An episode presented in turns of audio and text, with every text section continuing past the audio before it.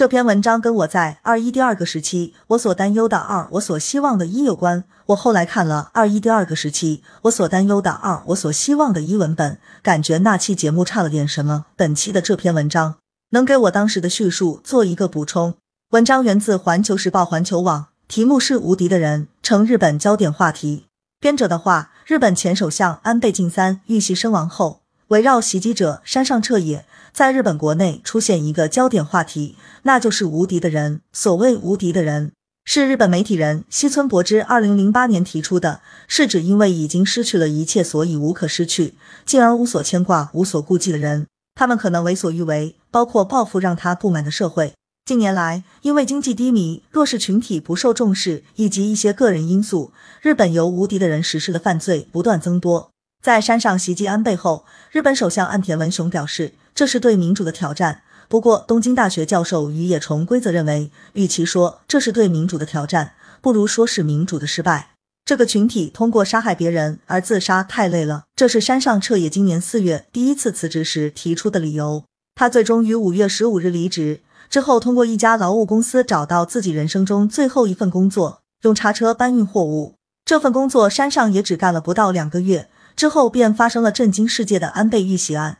对于八零后山上来说，累可能不只是身体上的疲劳，更是精神上的绝望，而这些都是他最终走上犯罪道路的重要原因。据朝日新闻等日媒报道，因为父亲死后，母亲沉迷于统一教，山上家十分贫困，这导致原本就读于精英高中、成绩优秀的山上并没有上大学，而是上了一所技校。资助他读书的叔叔表示，如果不是因为穷困潦倒，山上会选择一条不同的职业道路。毕业后的山上曾在海上自卫队服役两年九个月，直到二零零五年之后，他一直做临时工。为改变命运，山上也曾在工作之余考取房地产交易专家和金融规划师资格证。然而，这并未改善他的经济状况。在袭击案发生后，警方发现山上在一间六个榻榻米大的房子住了十多年，房租约为每月三点五万日元，一元人民币约合二十日元。山上的前同事表示。这名中年人平时很安静，很少与人交往。山上也曾希望通过自我牺牲改善哥哥和妹妹的生活。他的叔叔表示，在自卫队服役时，二十岁出头的山上曾在买了一份人寿保险之后自杀，希望他的兄妹能从保险赔偿中获益。不过，山上并未如愿，经济状况不佳，没有结婚，几乎没有人际交往。哥哥二零一五年又因自杀去世，这些都让山上对生活绝望。而他将自己对生活的怨气转移到了和统一教关系密切的安倍身上。消息人士透露，山上对警方表示：“我没钱了，认为自己会在七月死去，因此决定在那之前攻击安倍。”安倍遇袭后，多家日本媒体对安倍之死与无敌的人的关系进行探讨。有日媒直言，安倍死于无敌的人之手。在这个社会，活着很痛苦，死了比较轻松。在安倍遇刺后。无敌人这一概念的提出者西村博之在网上发文，对日本的自杀和滥杀无辜案进行分析。他认为，除了每年大约两万的自杀者之外，日本还存在一个群体，即通过杀害别人而自杀的人。毕业于大阪大学医学系的精神科医生片田朱美在网上发文，认为此类犯罪属于扩大性自杀，即因为对人生感到绝望而产生自杀念头的人，出于不想一个人去死、自杀很可怕等理由，强行拉上其他人一起死的行为。西村认为，这类人因为不惧怕死亡或其他刑罚，因此也不在乎其犯罪行为给其他人带来的影响。今日日本网站十七日报道称，在袭击安倍之前，山上曾给统一教的一名批评者寄了一封信。在信中，山上表示自己已经花时间获取枪支，不再关心安倍之死的政治意义和后果。山上的想法符合无敌的人的典型思维。日本无敌的人类似于欧美国家的独狼，相较于欧美，日本独狼式犯罪并不多见。即便如此，最近十年此类案件也以一到两年一次的频率发生。今年一月发生在东京大学考场外的持刀伤人案，二零二一年的小田急线电车袭击案和大阪诊所纵火案，二零一九年的京都动画纵火案和川崎小学生被刺案，二零一八年的东海道新干线持刀行凶案，二零一六年的神奈川福利院杀人案，以及二零零八年的秋叶原血案等等，都是由独狼发起的袭击。七月二十六日，秋叶原血案制造者加藤智大被执行死刑。日本经济新闻称，与上世纪七十年代极端组织发动的恐怖袭击，以及一九九五年奥姆真理教发动的沙林毒气袭击不同，独狼式袭击都是由个人出于自己的动机和怨恨而发动的。根据日刊 SPA 对此类袭击者的人物画像分析，无敌的人或独狼接近日本法务省描述的滥杀无辜案犯罪者。统计数据显示，百分之七十七的此类袭击者月收入在十万日元以下或没有收入。在五十二名此类人中，仅有两人结婚。这类袭击者很多都没有朋友。据澳大利亚媒体报道，日本官方记录的谋杀案自二十世纪六十年代以来一直在稳步减少。不过，日本 News Post Seven 新闻网等媒体和分析人士认为，由无敌的人实施的犯罪在不断增加。日本警察厅二零二一年的调查显示，认为最近十年日本治安变差，以及总的来说变差的受访者占全部受访者的六十四。日本民众对犯罪的恐惧也在增长，认为暴力犯罪正在上升。非正式工人阶级占劳动力的百分之四十，是家庭不幸让山上变成无敌的人。日本网友福永预计这样写道。不过，中国社科院日本所综合战略研究室副主任卢浩对环球时报记者表示，除个人因素外，日本经济长期处于停滞状态，社会内部矛盾增加，以及包括国民文化在内的一些因素，是导致无敌人产生的重要原因。对此前滥杀无辜案作案人进行分析，可以发现，他们中很多人都属于就业冰河期一代。这些人目前四十岁上下，在毕业后参加工作时，恰好遇到日本泡沫经济破灭。彭博社称，在日本经济低迷的背景下，为削减成本和保护年龄较大员工，日企采取临时合同制度，并由此产生一个新的非正式工人阶级。他们如今占日本总劳力的百分之四十左右。相较于正式员工，这种合同工获得的工资以及福利更少。有人认为临时合同制是制平利器。日本经济新闻称，在泡沫经济破灭后，日本失去的十年，在不知不觉中变成失去的二十年乃至三十年。经合组织去年发布的报告显示，在近三十年时间里，日本平均工资仅增长百分之四点四。据日刊体育分析，日本的相对贫困率从一九八五年的百分之十二上升到二零一八年的百分之十五点四，也就是说，日本大约每六个人中就有一个人相对贫困。日本将相对贫困限定在年收入一百二十七万日元，如果一个人的收入低于这个数字，即为相对贫困。贫困并不一定会催生无敌的人，但无敌的人几乎都是穷困潦倒的人，特别是在社会贫富差距不断拉大。一些人不管怎么努力，却难以得到回报，觉得自己已经被社会抛弃的时候，安倍经济学恰恰导致日本财富更加集中在少数人手中。据路透社二零二一年报道，日本政府数据及调查显示，从二零一二年到二零二零年，日本员工名义工资仅增长百分之一点二；从二零一四年到二零一九年，日本家庭的平均财富下降百分之三点五，但最富有的百分之十的人的财富却在增加。社会财富分配不公，导致日本社会内部矛盾显著增加，而这是无敌的人出现的经济和社会背景。孤立无援，得不到倾听和帮助，也是无敌的人增加的原因。日本经济再生担当大臣山际大治郎七月三日在参议院选举的造势活动中表示，在野党提出的任何事，日本政府绝不会听。有观点认为，这一表态恰恰说明了在日本少数群体的声音很难被听到和重视。西村博之在其近期文章中举例称，日本保安、警察以及很多民众对无家可归者的漠视态度，向弱势群体发出这样的信号，即你们去别人看不见的地方，随随便便的死去吧。西村认为，如果社会不断发出这样的信号，认为自己被排斥的边缘人士和弱势群体，自然不会觉得自己必须要遵守社会秩序。孤僻没有社交，也推动了日本滥杀无辜案不断增加。据彭博社报道。因为就业前景有限，许多日本人被迫单身，也没有孩子。日本二零一五年的人口普查显示，有三百四十万四十岁到五十岁的人还没有结婚，和父母住在一起。很多人还因为自卑等原因成为蛰居族，既不工作也不社交，过着自我封闭的生活。日本政府二零一九年公布的一项调查显示，日本约有六十一点三万名中年蛰居族。有分析人士表示，很多无敌的人朋友少，可以倾诉的对象也很少，因此在一些问题上容易钻牛角尖，进而走极端。这是生存权问题。在安倍遇袭身亡后，一些日本网民表示，暴力是不对的，应该用言论来解决问题。西村博之认为这是漂亮话，谁想说就说，但是社会不会因此改变，问题也不会因此解决。这不是言论问题，而是生存权问题。因为案发前很少有危险信号出现，因此由无敌的人实施的犯罪事前很难被发现。又因为这类人不惧怕被捕或坐牢，因此相关犯罪很难通过法律震慑来杜绝。对于如何才能对此类案件釜底抽薪，西村表示，用只是不够努力来逼迫弱者的这一风气最好能消失，因为这种做法容易迫使弱者进行报复。他表示，为减少无敌的人，日本政府应在提高民众生活水平方面加大资金投入，向他们提供基本收入，不管他们有没有工作，按月发放一定的资金，让民众至少不再无家可归，确保他们的吃和住。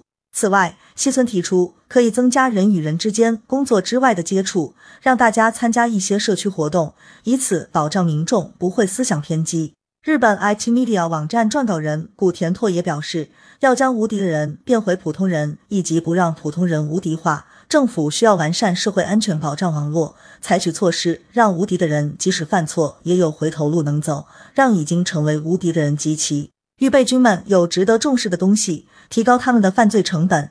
精神科医生片田朱美则认为，企业缩小正式员工和非正式员工之间的工资差距，加强对员工求职的支援等，有助于减少无敌的人。尽快发现无敌的人计划作案的信号，是预防相关犯罪的手段之一。据日媒报道，警方发现此类犯罪的信号包括在网上发布的威胁信息，或者有人对自制武器兴趣增加等。山上在袭击安倍前，就曾在其推特上表达不满，也曾在他寄出的信中表露要暗杀安倍的想法。第二篇文章来自参考消息，标题就是“印度是投资宠儿，莫迪大部分宣言已告吹”。德国法兰克福汇报网站七月二十五日发表克里斯托夫海因的文章，题为《印度是投资者的新希望吗》。文章认为，对投资者来说，印度可能会成为一个有利可图的投资对象。尽管人口增长在某些人听来是个喜讯，但它首先暴露出了印度的严峻形势。印度已经无法为人民提供足够的工作岗位，也不能很好的供养人民。全文摘编如下：印度可能在明年就成为全球人口最多的国家，届时，根据联合国的预测，印度将在人口数量上超越中国，这让人期待印度的经济将强劲增长，中产阶层扩大，购买力也随之提高。对高质量商品和服务的需求增多，对投资者来说，印度可能会成为一个有利可图的投资对象。然而，尽管人口增长在某些人听来是个喜讯，但它首先暴露出了印度的严峻形势。因为这个全球最大的民主国家，印度经常如此自称，目前已经无法为人民提供足够的工作岗位，也不能很好的供养人民。班加罗尔印度人类居住研究所的经济学家尼蒂 P 警告。失业率现在已经处于四十五年来的最高点，疾病预防和职业培训的水平也很差。如此，人口红利就会变成风险。联合国指出，在全球人口最多的十个国家中，印度在绝大多数社会指标上排在倒数第二或第三的位置，几乎在每一项上都落后于邻国孟加拉国，一个长期被视为世界贫民窟的国家。无论是儿童死亡率、预期寿命，还是新生儿死亡率。十个国家中，比印度更差的只有巴基斯坦和尼日利亚。对纳伦德拉·莫迪这个总是用新口号煽动国民情绪的总理而言，这些都是坏消息。他在二零一四年以经济改革者的姿态在选举中取得了压倒性胜利，承诺将推动南亚次大陆迅速崛起。但他推行的农业改革在遭到农民长达一年的反抗后破产。税务改革虽然被强行贯彻，却停滞在邦一级。印度政府下令修建卫生间、电网、街道和铁路，给穷人发放更多补贴，但从来都做得不够。莫迪的大部分宣言已告吹，他曾在一夜之间颁布废钞令，让穷人深受其害；又曾两次无情的低估了新冠疫情，让穷人更加苦不堪言。然而，每次莫迪在国内或国外露面，都有好几万甚至几十万的人为他欢呼。一方面是因为他让印度人脸上有光。让这块充满苦难的次大陆重获尊严。另一方面，则是因为它能给予印度的中产和上层阶级好处。这个由工程师、开发商、经理和高级官员组成的约一亿人的圈子，是新印度社会的赢家。他们享受着比以往任何时候都更好的基础设施，做着莫迪描绘的美梦。目前更严峻的，则是劳动力市场上的局面。如果政府想为青壮年提供工作，就必须每个月创造一百万个工作岗位。莫迪在汉诺威工业博览会上宣布的印度制造等项目已经告吹。新出台的烈火之路征兵计划规定，新兵的服役期从之前的十七年改为四年，从而引发街头暴乱和焚烧火车的行为。印度超过百分之八十的工作岗位是非正式的，既没有合同，也没有保险。承诺必须带来机会，但印度人看不到机会，穷人的生活将越发艰难。通胀率已经再次接近百分之八。莫迪试图通过不断深化与老盟友俄罗斯的关系来对抗通胀。印度人可以承受这样做的代价，因为属于他们的地缘政治时刻已经来临。他们被追捧，被需要。民主世界知道这个国家及其政府的弱点，但民主世界也需要利用这个即将成为人口第一大国的国家来制衡中国。因此，印度获得了西方的武器、投资和大额财政援助。作家阿伦达蒂罗伊说：“庞大的市场是对付道德批评的完美盾牌。”奥巴马、特朗普、默克尔、马克龙和约翰逊都向莫迪妥协。国际行动与反应只是实用主义与功利主义的游戏。第三篇是来自底线思维，作者罗伯特·阿特金森。做个思想实验：政府可以挥动魔杖，自动将出口商品的价格降低百分之十五，并将进口商品的价格提高百分之十五。我们都知道结果：出口将增加，进口将减少，从而提高国内出口公司的竞争地位。他们的销售额将增加，使他们能够在研发核心的生产设备上投资更多。对包括韩国在内的许多国家来说。这种思想实验是真实的，并且正在实时进行。在过去的十八个月里，韩元对美元汇率下跌了百分之十七。同样，欧元对美元汇率下跌了百分之十五左右，日元对美元汇率下跌了百分之二十以上。对于希望访问美国的韩国游客来说，这是一个坏消息，他们的度假费用现在增加了百分之十七。但对于出口到美国的韩国公司来说，这是个好消息。国际经济学教导说。一个国家的货币估值应该根据其经常账户余额波动。如果一个国家出现赤字，其货币的价值应该下降，使进口更昂贵，出口更便宜。相反，如果一个国家出现贸易顺差，货币应该升值。这就是市场的运作方式。不幸的是，美国没有这样。自1982年以来，美国几乎每年都出现经常账户赤字。2022年第一季度达到创纪录的2910亿美元赤字。